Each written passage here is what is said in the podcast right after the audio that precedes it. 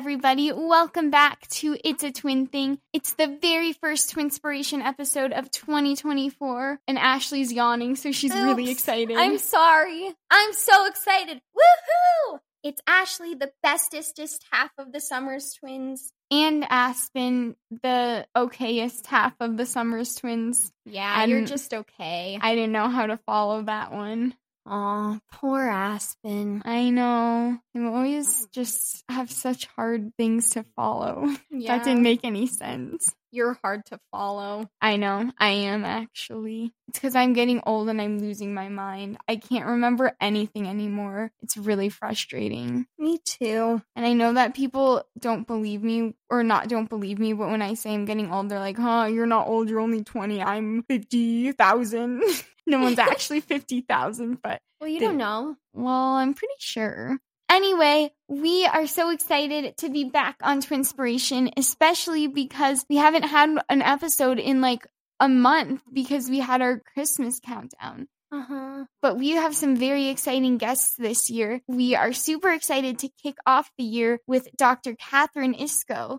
But first, it is time for the Inspirational. In It. Woo! If you're a new listener, the inspirational in it is our version of the Good News Minute. But as you all know, Ashley likes the name inspirational in it. And And, so do all of our listeners. the three people that voted because I don't know how to vote, but I figured it out now on Spotify because I'm a tech genius. yeah, because it's so hard. Yeah. Our inspirational in it for the day, even though it's a little bit past Christmas time, I feel like we're all still in the holiday spirit. So I really liked this one. It is about an elementary school secret Santa club. So I don't know if you guys know the story of Secret Santa, but it started, at least according to the history that I learned about it, it started because there was this guy who was homeless and down on his luck, and he went into a diner and couldn't pay. And then the diner owner pretended to drop money and like cash and gave it to him. And he was so touched by this gesture that then he ended up creating this multi-million dollar organization or company. I don't remember what the company was, but he became super rich. And so then during Christmas, he would walk around this town where the diner was and just randomly hand out a hundred dollar bills to people who needed them. So this Phoenix elementary school teacher learned about this history. And so she started a secret Santa club at the school where she encouraged the kids to call up local businesses and their friends and family to donate money to their secret Santa club. And then the kids went around on the road and they handed out money to people who looked like they needed help, which I just thought was so adorable. They called the students the Giving Gang and they all had red plaid shirts and hats that they wore when they went around. So they looked kind of like little Santa Clauses. And I just thought that was such a sweet story and a great way that the teacher was showing kids how to give back and so amazing of the community to support them. And they ended up raising eight thousand dollars to hand out to Secret Santa recipients, which is just so cool and cute. Yeah, that's a really sweet story. I like it. Good job, Aspen. Thanks. And good job to the Secret Santa Club. Good job, Secret Santa Club.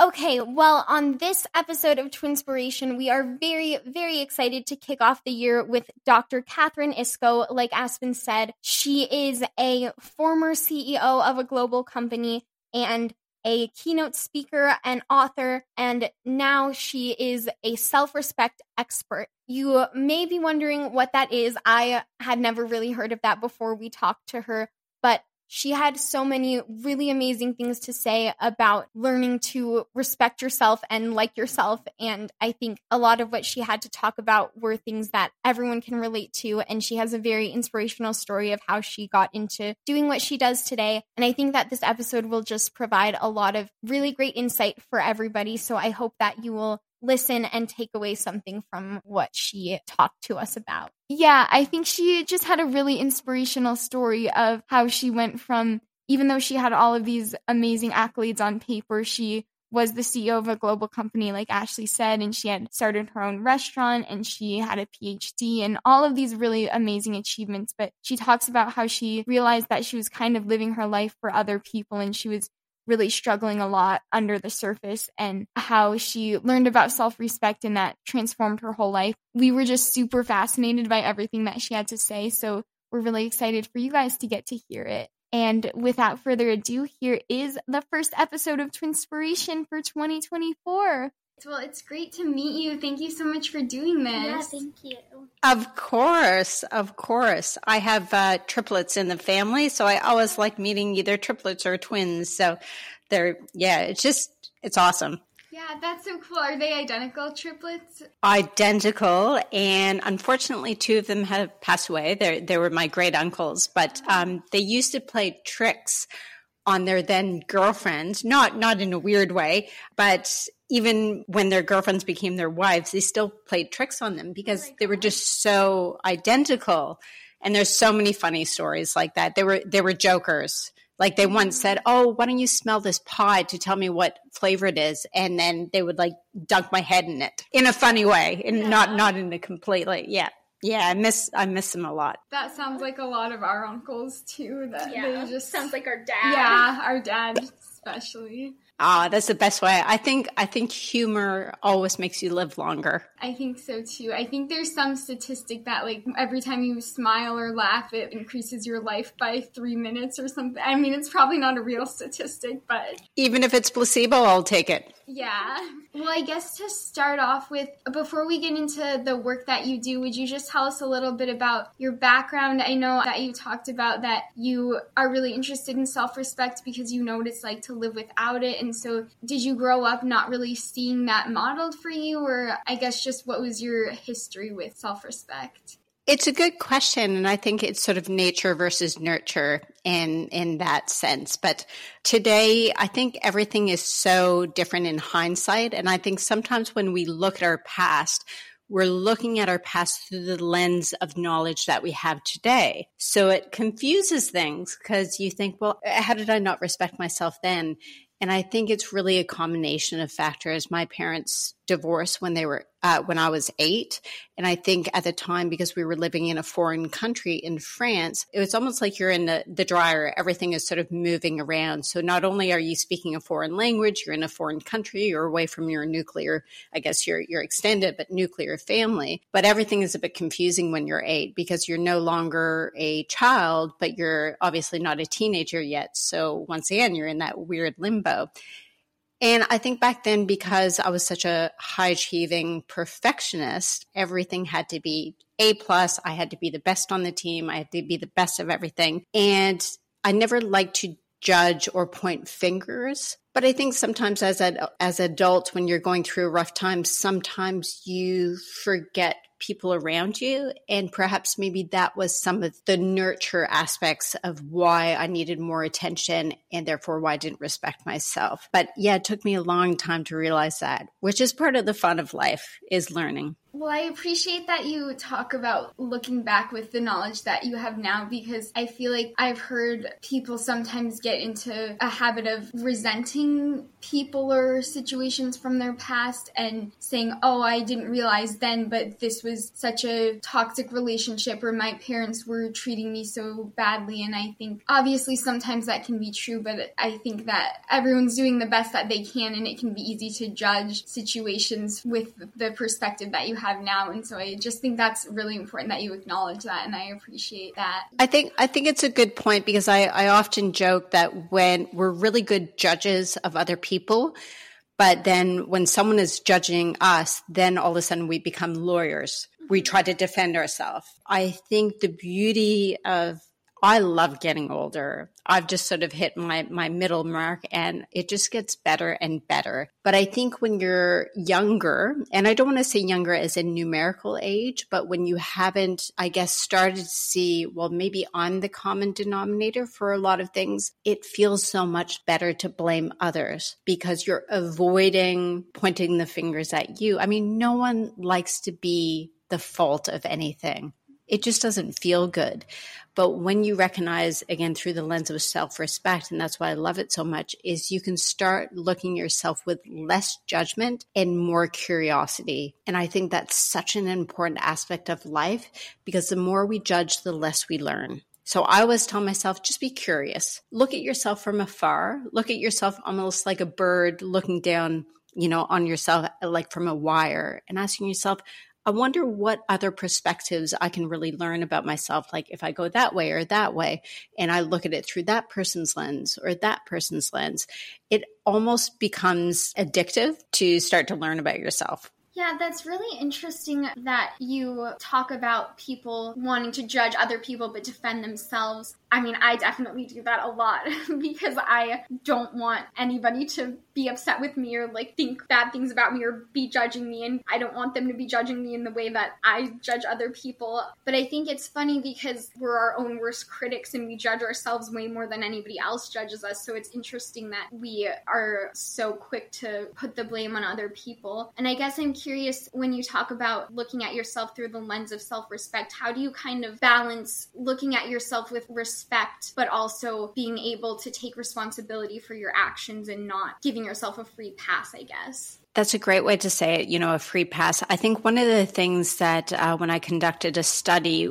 one of the most interesting findings was that persons who show healthy levels of self respect are able to look at themselves not only with curiosity, but with a mindset of, I'm not being arrogant. I'm actually just looking at myself with pride. And I think that's really, really challenging in a world where, ironically, we're taking selfies of ourselves and promoting us like it's all about me, me, me, me, me. But I think when you start looking at yourself from a, I wonder rather than me, me, me, me, me, and again, back to that curiosity, you start to recognize that you're not arrogant. You actually just have a healthy mindset towards yourself. And I think once you realize the most important opinion that you could ever have is one that you have of yourself, that starts to become a bit easier because at the end of the day, people won't like you. And as a Canadian, this is like my ah, this is like the worst thing that I could have imagined. And I'm still working on that people pleasing and disappointing others.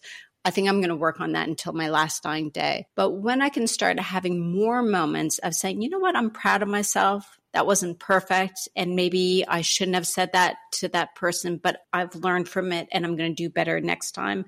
Maya Angelou said, when you know better, you do better. And I think that's like, that's the core of it, really. I think that we can both really connect to that people pleasing attitude because we're both very much perfectionists and we want to make everybody happy and we can't stand when we feel like somebody doesn't like us. In your bio, you talked about that you went through when you were younger a lot of mental health issues and addiction and an eating disorder. I was wondering if you feel like any of that kind of stemmed from the constant need to please people and then feeling like like you could never be perfect or what do you think triggered that it's it's funny because as a high achieving people pleaser it's really a paradox if you think about it because achievement really if you look at it you are the one achieving something but how do you achieve enough when you're constantly trying to please others. Like it's never going to be enough. So when it came to especially disordered eating,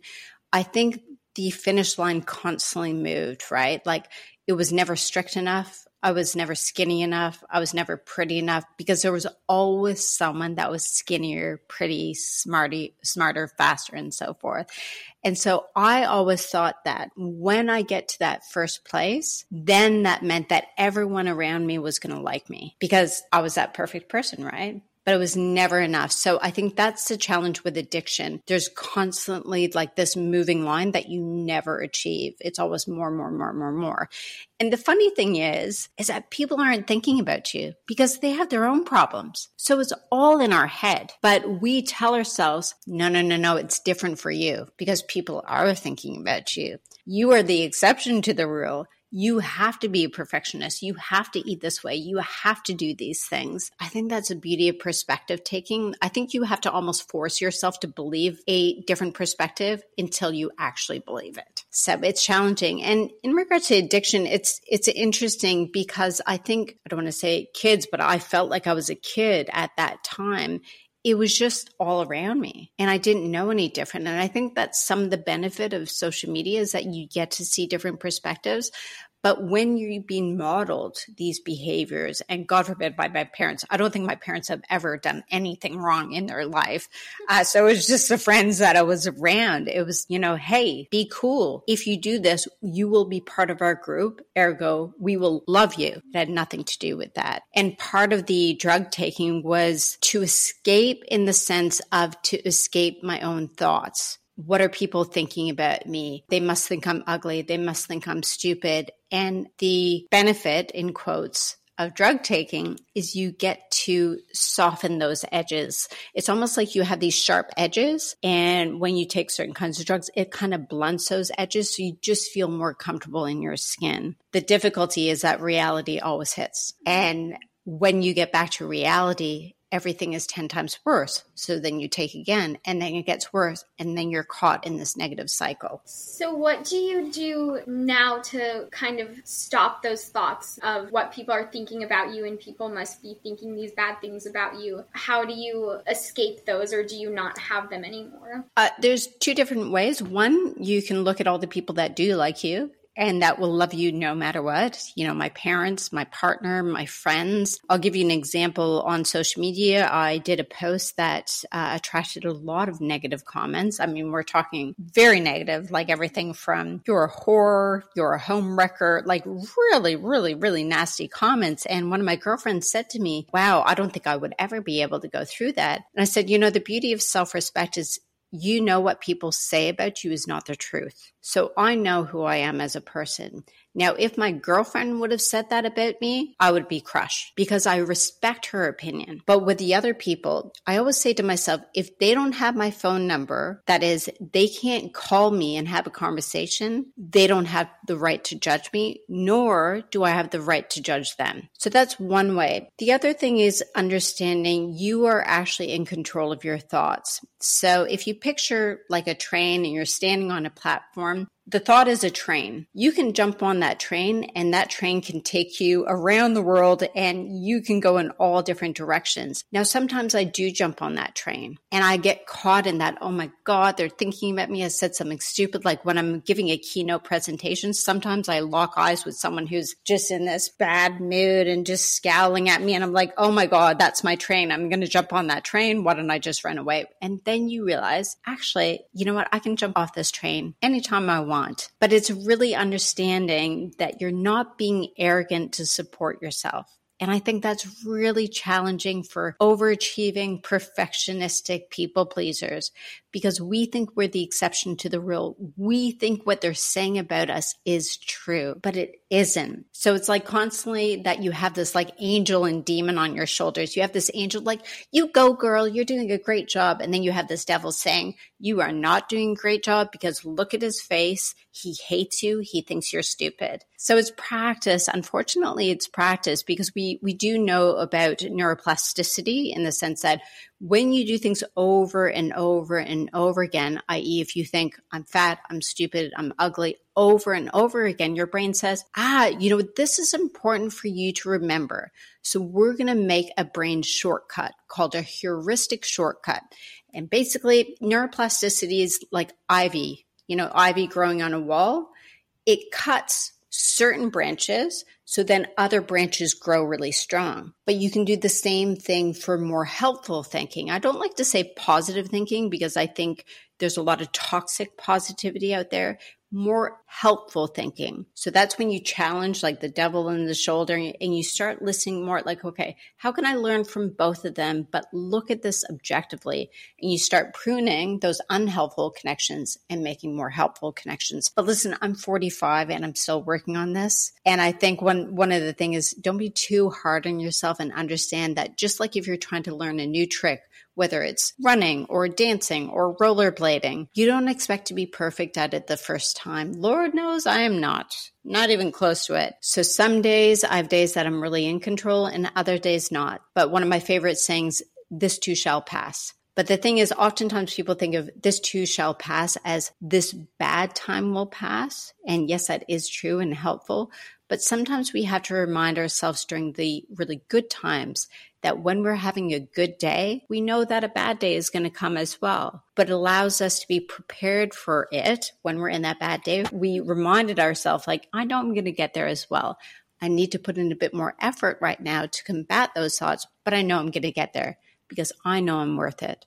I know I'm important. I know I'm significant. And I know the most important opinion is the one that I have of myself. I find it so interesting how powerful our brains are and how powerful thoughts can be because I feel like it can be really easy, at least for me, to think that, well, this is just a thought that I'm having like it, it, doesn't really matter. Like I can think I'm so stupid. I can't believe that I did so bad on this test and like keep telling myself I'm so dumb, I'm so dumb. And I'm like, well, that doesn't really matter that I'm thinking that because it's just a thought. But there's a lot of research that I've heard about your brain really does like start to believe those things and start to form habits around what you think and like how powerful visualization and things like that can be. I'm curious how you started to make that transition from thinking always about how other people were thinking about you and getting on those thought trains that you were talking about about and then what kind of allowed you to start. I don't want to say controlling your thoughts but like managing. thoughts. Yeah managing. Yeah I'll, I'll tell you the story that was a, a bit of a light bulb moment or i call them dimmer switch moments because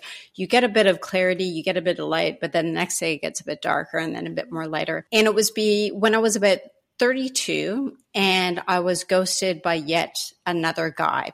Now, to paint the picture, if you were to look up stage five clinger in the dictionary, you would have seen my face. Like the ultimate stage five clinger, because it was, I like myself if you like me. So if someone wasn't paying me attention, then I was thinking to myself, I'm clearly not good enough. And I was surrounded by people that were in relationships. And I was like, what is wrong with me? You know, yet another guy has dropped me. And I had a buddy of mine that I would always default to and do the whole woe is me, like, why do I always have this bad luck dating these, you know, a hole guys and so forth? And he just had enough of me. It was like, oh my God, for the thousandth time. And he's turned to me and said, and I was bawling. I was like, rah, you know, my life is over. He said, Do you not realize that you're the common denominator for all of your failed relationships. And it was like if you've ever seen those movies where someone gets punched in the stomach, but it's like slow motion and it's like your face gets contorted and it's like, oh, it hurts so much. And at the time, I was so mad at him because, like, what did he know? He didn't know the inside of my re- relationship. And then it's kind of like that dimmer switch. I'm like, oh, wait, objectively, he's kind of right. And so when I started realizing that I was not this holier than thou art person who just had bad luck, and I was actually at the center for everything around me. I then took the mindset of my life, my responsibility. Because I think up until that point, I was so mad at others for how they were screwing up my life. You know, it was never my fault. And then when you really stop and think of all the choices that you've made in the past, you're at the center of those choices and you can say, oh, you know, I didn't really have a choice or they influenced me or yada, yada, yada, yada, yada. At the end of the day, the choice is yours. And that is at the really the core of self respect when you start realizing that you need to start making choices that make you proud, not necessarily happy. You know, happiness is fleeting, it goes up and down, but pride, I always say, is honesty in action. And that's why I have a tattoo on my arm. It's a quote that my dad told me many, many years ago. And at the time, I was like, Dad, you're so weird. And I'm sure you get this with your dad as well. It's to thine own self be true. It's a quote from Hamlet. And he would telling me this over and over again. I finally got it. I was like, ah, if I'm true to myself and honest with myself, then I can be honest in action through my choices, how I look at myself in both the good and bad light. And so it was really from that moment of when I was 32 that I started to look at myself in the world in a different way. I don't want to paint the picture that it was the most beautiful time. Like it wasn't like a Hollywood movie where the clouds parted and the sun like shone out of my ass. It was quite the opposite. After that, I actually called my mother, and within 24 hours, I was on a plane home back to New Jersey. And I was binge eating the entire way. I was crying the entire way. Like, I just remember this person sitting next to me God, I feel so bad for him. He was like, How did I get sat next to the most weird woman in the entire planet? And so after a while, when I was at home, you know, I started getting a bit more control. I went for walks and so forth. And it was a slow burn to try to get to the person that I am today. And I think that's so important, especially when people look at these quote unquote experts on social media. I always say the more someone says that they have their life in order and they know everything, the faster you need to run away from them because it just ain't true. So it's really understanding if you can just look at your life from an 80 20 rule, where 80% of the time, you know, you feel good about your choices, you're proud of yourself, you understand you're not the smartest person in the room, but you can still contribute. You may not be the most beautiful Gigi Hadid or whatever you call her. You won't be her, but you don't need to be her because you're you. And then 20% of the time, you have just those days where you think the clouds are never, ever going to go away. But during those days is actually when you learn the most. It's only through discomfort and frustration and even anger that you really can learn the most from yourself. When I have bad days, first of all, I say, Ooh, this is going to make really good content. And second, I'm like, okay, let me stop and think what's really going on here? What am I afraid of? What do I actually want? Am I living my life for someone else or is a choice I'm about to make for me? And that's when the magic starts to happen when you start thinking about yourself through that lens of self respect. Well, I really appreciate you being so honest that not every day is perfect for you and that you're still working on all of these things because I do agree, especially with social media. From my perspective, at least, it feels like there's so many of these self help experts or people like that who make it seem like things are always perfect for them. And then I feel like sometimes, even if they do have the best of intentions of helping people, when you are in a situation where you don't feel positive or happy or able to do what they're preaching, then you just feel even more like you're failing or you're not as good as they are. And I think that can make it worse. It's really important that you are sharing that you're experiencing these same things that the people you're trying to help are experiencing and not that you're this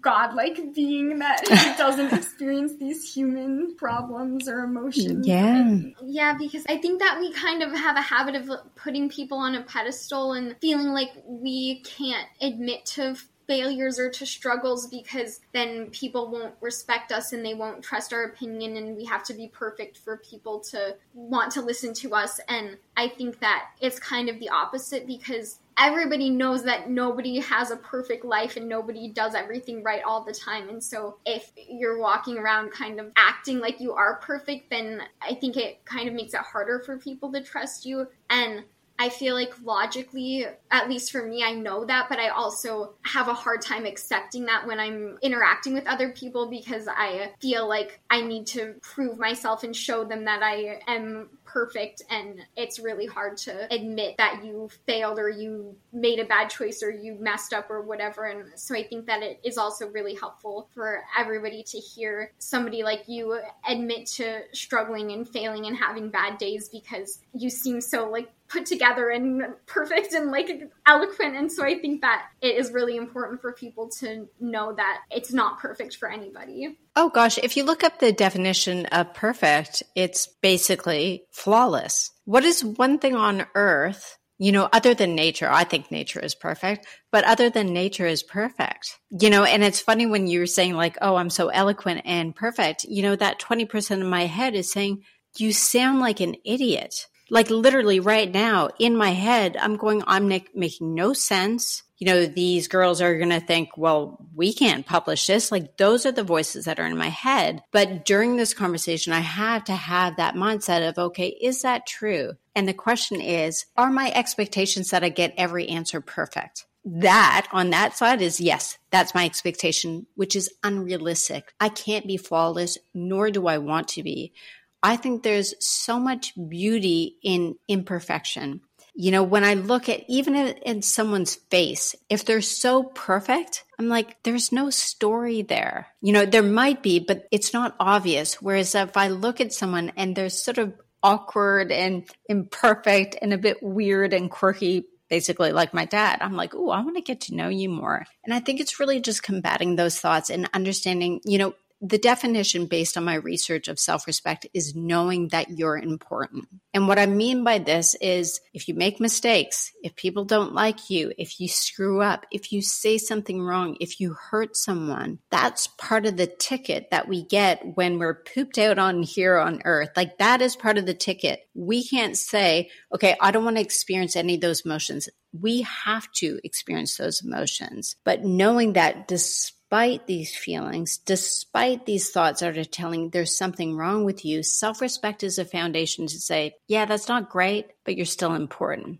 Now, oftentimes as a high achieving perfectionist, we think saying, I know I'm important is equivalent of saying, I am more important than you. And that's the challenge is understanding that that is not true. Saying you're important is not saying that I'm better than you. I'm more flawless than you. I'm more perfect than you. Just saying that I'm actually proud of who I am, even though I'm having these thoughts in my head right now. Like, shut up. You're not answering the question. Blah, blah. Like, you just have to quiet those thoughts. And it's okay.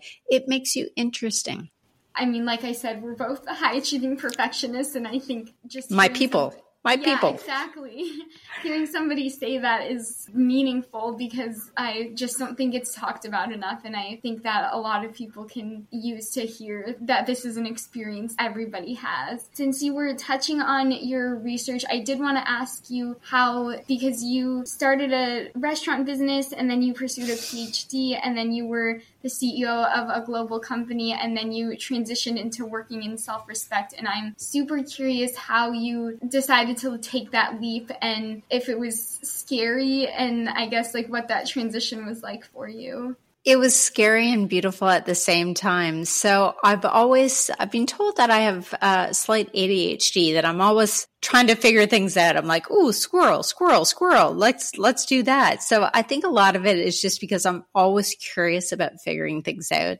So I started cooking when I was six years old, like you know the Betty Crocker, like in the magic oven, you know that was heated by a light bulb. I used to love that thing, and I was always passionate about food. Then my family moved to France, and of course everything is surrounded by food there. And so I opened a restaurant that didn't go well. I went bankrupt, and then you know just life sort of took over. I ended up going to school to quote unquote give it a try, got stuck there. And it was just sort of like this boulder that just kept on moving. And the more it moved, the less control I had over it. And then I got stuck in school just because someone said, Hey, why don't you do your master's? I was like, okay, let's do my master's. I had no passion for the subject at all, but I didn't know what I wanted to do. And so it just sort of moved and moved and moved. I moved here to Australia, started my PhD, then started a technology company, was the CEO. And I'll, I'll tell you this, the moment that I sort of realized what I wanted to do when I was, when I grow up, if you want to call it that, I was about 43, 44 years old, and I found myself going to work and just not feeling myself. I just felt off. And one of my colleagues said, Hey, you know, why don't you go chat with someone? Why don't you go see a psychologist? And I said, you know, that's a good idea. And within 15 minutes of the appointment, she said, You're burnt out. You're going to need to take some time off. And I said, Well, how much time off? And she said, Well, at least a month. And I almost looked at her and said, Do you not know who I am? I don't take a month off. I'm a high achieving perfectionist. We don't take time off. And so I bargained her down to taking the rest of the afternoon off. Clearly, a very, very forceful person. And within one hour of getting home, it hit me like a ton of bricks. So I told myself there's a great exercise that I highly recommend to everyone. It's called flow writing. It was validated back in the 70s. And basically what you do is you take a piece of paper and a pen, or if you want, you know, your notepad on your phone, you set a timer and you set about to write through a catalyzing question. Like mine was, how does it feel to be me right now? So I pressed start on the timer and I just started writing. I was thinking, you know, it was going to be that Hollywood moment where the clouds parted and, you know, the answer was going to shine off my page in beautiful cursive writing. Whereas in reality, what happened is the most profane language and anger and white psychopathic rage I've ever experienced in my entire life. Like, you know when psychopathic killers like write those like ransom notes like kill kill kill and they send it to the cops that's what it looked like and the buzzer sounded and I remember taking it was it was in my journal. I threw it down on the couch and I gave it a double middle finger. Now the reason why I say that is because oftentimes you think that you're going to understand what you want to do when you grow up or when you need to make a change through this beautiful experience like you're in a therapy room or you're out for a walk with your friend you're like ah i understand you know the solution to my problem. It is not like that especially as a high achieving perfectionist i truly believe that we have to get to the point of pure anger and rage to realize what the f am i doing with my life? And I realize that all the choices that I was making in my life weren't for me. It was to impress others. And I was thinking, my God, I'm 45. And this is when like, like the midlife crisis, it was like burnout and midlife crisis rolled in one, which I, I recommend because of what happened, but not recommend for what you go through. And it was in that moment that again, like we, we spoke about before, is I realized it's my choice. It's all my choices that have got me to where I am today. And so to answer your question is, you know, what made me realize it was that stark moment when I realized that if I'm trying to impress others, I'm never ever going to feel successful because I'm living their life. And guess what? They're not thinking about me. They have no idea what I'm going through. And that was the moment when I started really being passionate and looking at what is underneath confidence you know, we talk about confidence, self esteem, self worth, which are all important factors for how we look at ourselves in the world. But there had to be something underneath it. And that's when I started to dive into the literature and asking the question what is self respect? How can we use it to live better lives and have deeper relationships and to live, I guess, lives that when we're at the end, we can look back and say, yes, you know, I didn't do everything perfectly, but I'm proud of the decisions that I made and where I got to. And I think if everyone can have even just a little drop of that moment to sort of slap you into realizing like time is fleeting. You can't buy extra time like they do in those, you know, supernatural movies. Time is ticking. And once you realize that, you realize, you know, I'm never going to impress everyone, unfortunately, as much as I want to. And I think that's okay. I always tell myself I really want people to like me, but I'm going to find a way to feel okay if they don't. Does that does that answer your question in the sense of how I sort of got to where I am now? Yeah, hundred percent. I I mean, we're both seniors in college right now, so we're in the stage of like, what do we do next? And I think it can be really easy to get stuck in, well, what should I do next? Like, what does everyone else think that I should do? And we both have a lot of interests that are not the most, I guess, practical. Yeah, practical. Uh, when everyone's like, oh, well, what are your plans? And all the other students in my business class already have finance jobs lined up, and I'm like, well, maybe I should go start interviewing for jobs, but like you said, time is fleeting, and that's not something that I ever see myself finding any joy in. And have you heard of Ikigai? No, I haven't. So the concept of ikigai is of a Japanese origin, and I'm not going to be able to remember the four quadrants. It's a Venn diagram. And basically is answering the four questions is what are you good at? What does the world need? What will you be paid for? And then there's something else. There's a fourth quadrant. And basically, in the middle of all that is your answer. Now, I'm not saying that, you know, you're not going to look up on Google and see Ikigai and like, okay, you know, your trajectory is done. But it's great to really consider. And when I'm working with mentees at the university here, that's a question that I always ask. And I always start with, who are you doing this degree for? Now, their default answer is me and then I call their bullshit. you know, is really answering that question. You know, who are you doing this degree for? And this is not a question that you automatically answer. This is the kind of question that you think about and you're able to answer over time. Like when you have shower conversations with yourself, like you know how you're, and you're like having full conversations with your shampoo bottles or you're walking and you're letting your mind wander, that's a really, really important question to answer. And I think that is not going to make your trajectory perfect, but I think it's going to expedite your path to really understanding who you are and how can you be of service to the world, which is, I think, very important. Yeah, that definitely sounds like something that I think that I should look up because, and I think so many of our listeners, obviously, that super relevant for us as college students, but I think in any stage of your life, you can be at a point where you get stuck doing something for other people or not knowing what you want to do next, or even even if you're in a comfortable job or comfortable spot in your life, comfortable doesn't necessarily mean you're fulfilled. And I think that is really relevant for anybody. So I'm going to go look that yeah. up and I hope our listeners will too. Yeah, and I think just with with feeling comfortable, I think you want to feel comfortable but not too comfortable because that means that you're not growing and learning. You want to feel a bit of that discomfort, that, you know, a bit of that, ooh, this doesn't feel right. And that's when you know you're onto something. Because there's a big difference between, hey, this sucks versus this is hard. So I think, you know, when you're thinking about pivoting into a different area and so forth, there's a big difference of saying, okay, this is hard, but that means I'm just trying to figure things out versus this sucks when you just every single morning you feel like you're wasting your life and wasting your brain and wasting your happiness. So it's really differentiating between the two because school is hard. Trust me, I was there for 13 years. I know. Well, speaking of school, Ashley has a class that she has to get to. Um, so I would love to continue this for Me longer, too. but um, we do have two questions that we like to ask all of our guests at the end. So our first question is if you have a favorite inspirational quote that you want to share with our listeners. My tattoo, my tattoo, to thine own self be true. And that's why it always reminds me during that 20% periods of my life, I can look down in there and say, what is a thought or feeling or decision that I can make that is true to myself, that I can say that's honesty in action. That's amazing. That. Yeah, I love that quote. Though I have to say, I would never get a tattoo right here because I feel like that would hurt so much. It didn't at all, and um, and I'm really proud of this one because I got my dad to write it on a piece of paper, Aww. and so this is my dad's writing. So I always have my dad with me, always.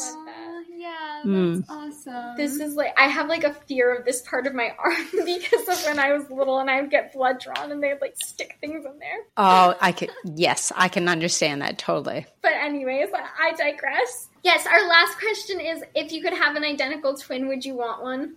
Yes.